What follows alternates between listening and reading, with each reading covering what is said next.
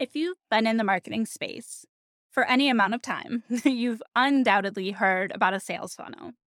Sales funnels are strategic models that represent the buying journey from the moment a person becomes aware of your brand down until they become a customer or client. Traditional sales funnel steps include awareness, which is, seeking educational resources to solve a problem. Consideration, which is when somebody is weighing all the options and sizing you up with your competitors.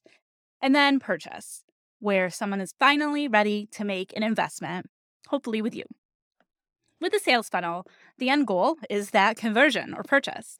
When you look at a graphic representation of a funnel, it almost always has a lot of people going in at the top and then dollar signs coming out at the bottom. Pretty solid strategy, right? The truth is, this concept is flawed. While sales funnels can help you achieve your various conversions and sales goals, they also come with downsides. To start, sales funnels treat people like commodities instead of the actual human beings that they are. The thought process is generally, if you get enough people into your funnels at the top, some are bound to make it through the different steps of the process and ultimately end up in that conversion space on the bottom. In many cases, the focus is on quantity, getting as many people as possible into your funnel and generating leads, growing lists of email addresses. The idea is that if you make enough offers, if you get enough people into your funnel, right, into your system, into your email list, then someone's bound to buy. Another downside is that in the online space, it's common for the worth of an entrepreneur to be measured based on the size of your list. A few examples of this that I've encountered over my, lifetime as an entrepreneur is that I'm someone who frequently speaks at events, both online and offline on stages. And there's a trend, it doesn't happen all the time, right? But among some event organizers, that there are email list size requirements that are set as a means of vetting potential speakers. And what that looks like is a requirement that you must have 5,000 or 10,000 or some arbitrary number of people on your email list. If you don't have those numbers, you're not allowed to apply to speak at the event or the conference. Now, in my previous lifetime, right, before I was really in the online marketing space, I did a lot of influencer work. The brands that I was collaborating with often wanted to know my numbers, right? How many people were on my email list? How many people did I have following me on social media platforms? And the message this sends is that you need to have large numbers in order to be successful and unlock these premium opportunities.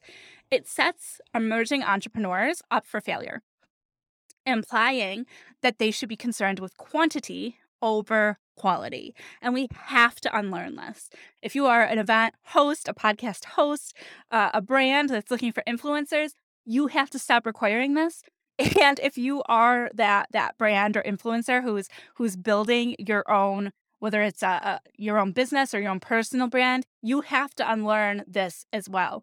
We need to change the way that we're teaching others to market themselves and their businesses. It's time to change the way that we think about our businesses and that we talk about our marketing. I know the general concept of mindset can seem fluffy, especially when you're here for marketing insights, actionable tips, tricks, etc. You don't really want to talk about mindset, right? We want to talk about actionable things. But something that I've learned over the years, I used to be one of those people, right? Like, I didn't want to talk about mindset. But something I've learned over the years is that how we think directly impacts the way that we show up in the world, the way that we market our business, the way that we do everything. It all ties back to what we think. And so we need to shift the way that we're thinking if we're going to do things differently going forward. Now, the way that I recommend doing this and what I've done is that I've gotten rid of that picture, that sales funnel picture, right? Get rid of it. We need to stop thinking about our customer journey as a funnel, and we need to think about it as an ecosystem, a journey through this ecosystem, illustrating the various paths of interactions an individual has with your brand, product, or service. It's not linear. It's not a straight line, and it's certainly not a funnel where gravity is just kind of pulling them through the process. It's often this twisty and turny journey that people are taking throughout your ecosystem, throughout the social media sites and your web pages and your podcast episodes and your blog posts, et cetera, right? We need to reject that the ultimate goal is to get people to spend money with us, like a sales funnel would have us believe. They spend the money, they're out of the funnel, boom, done. Yeah, that's part of the goal, right? We're businesses, got to make money, but that should not be the end goal, ever, all right? If not to make sales, what should the goal be? The goal is to impact. The goal is to solve problems. The goal is to transform, all right? The customer journey, this map, it continues beyond where the funnel ends. So the first three steps of a customer journey, if you will, are very similar to a traditional funnel. However, the customer journey continues with an additional 2 steps. Here's what the updated customer journey map looks like. Step 1 is awareness, seeking those educational resources to solve a problem. People are aware that they have a problem, and then they become aware of your business. The second step is consideration. They're weighing out all those options. They're sizing you out with your competition. Why should they choose you over choosing someone else? Third, they're ready to make an investment, hopefully with you, right? Step 4 is simplified. I want you to know that step 4 is a big step. There's many little steps, right, that are kind of nestled under step 4. But step 4 is retention. It's customer service. Once somebody has made a purchase with you, you've got that customer service step that you take in order to retain them as a client. Providing an exceptional customer experience through engaging, educating, and then offering ongoing support with those new and existing clients, this stage is the most important, and it takes the most time and energy. So like I said, in reality, it's not a single step, but it's a series of steps. You know, people may make additional purchases as they make progress and face new problems or seek new transformations. This is where you have the opportunity to provide an experience that is so exceptional that the customer becomes a raving fan, right?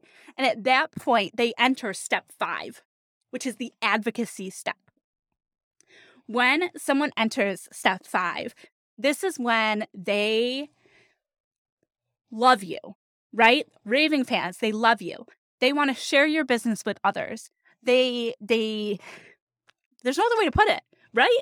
They love you and they want to share you with the world. And there is no better thing in this world than word of mouth advertising. If we keep thinking about the sales process from a funnel perspective, we're missing out on everything that happens in step 4 and step 5, the customer service, the retention. You know, you've heard, I'm sure, that it is less expensive.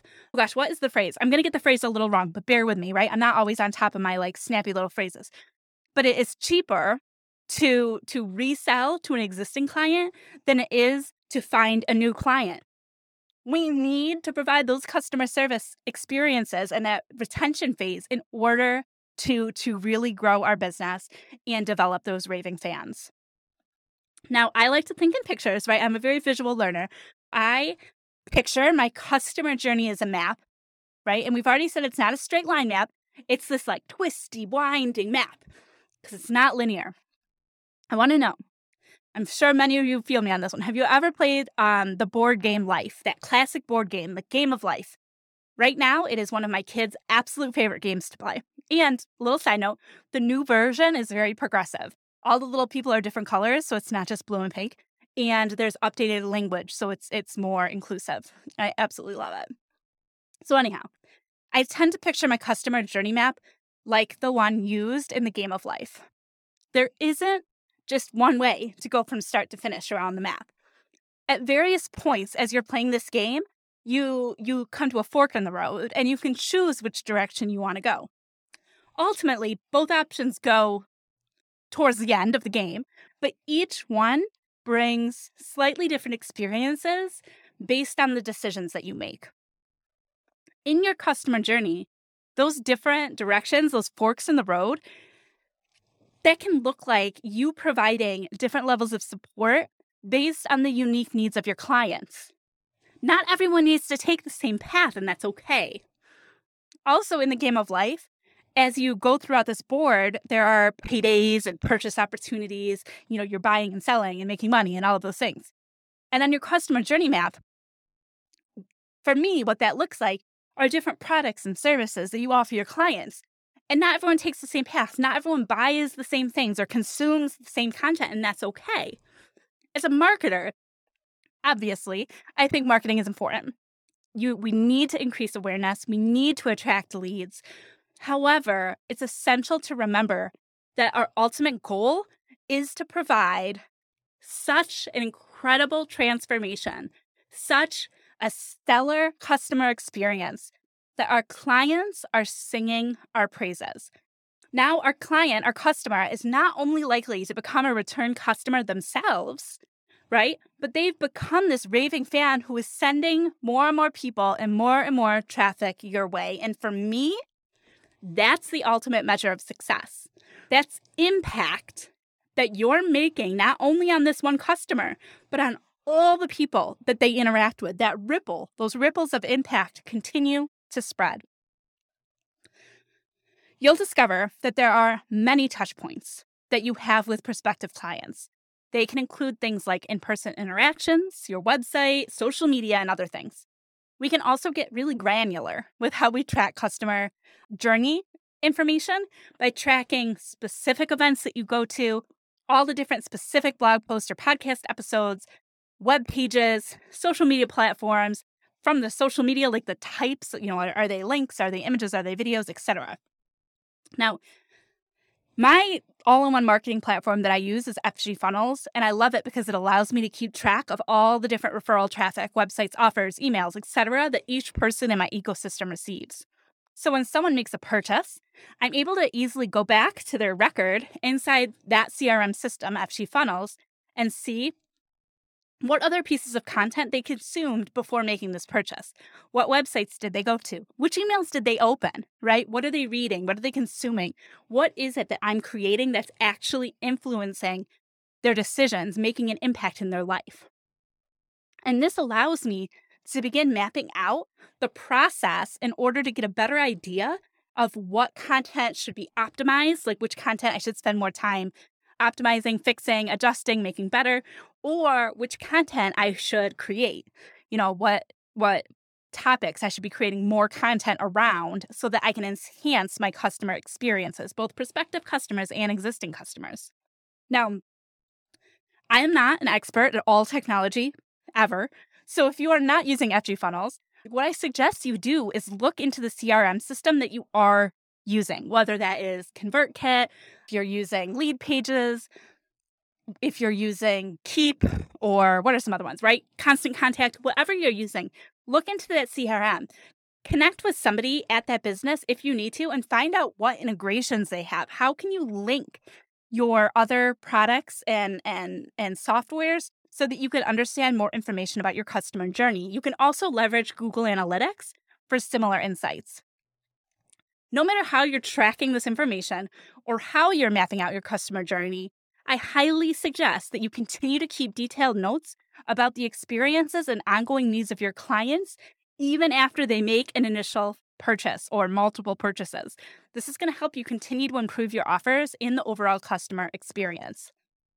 What I really want you to walk away from today is the understanding that your work isn't done when you close a sale. No matter what type of business that you have, it doesn't matter. Your work is not done when you close a sale. In fact, it's just beginning. Let me know what questions that you have. I love hearing your feedback. I can be emailed at meg@megbrunson.com, or you can find me on all the social media platforms. Talk to you soon. Bye for now.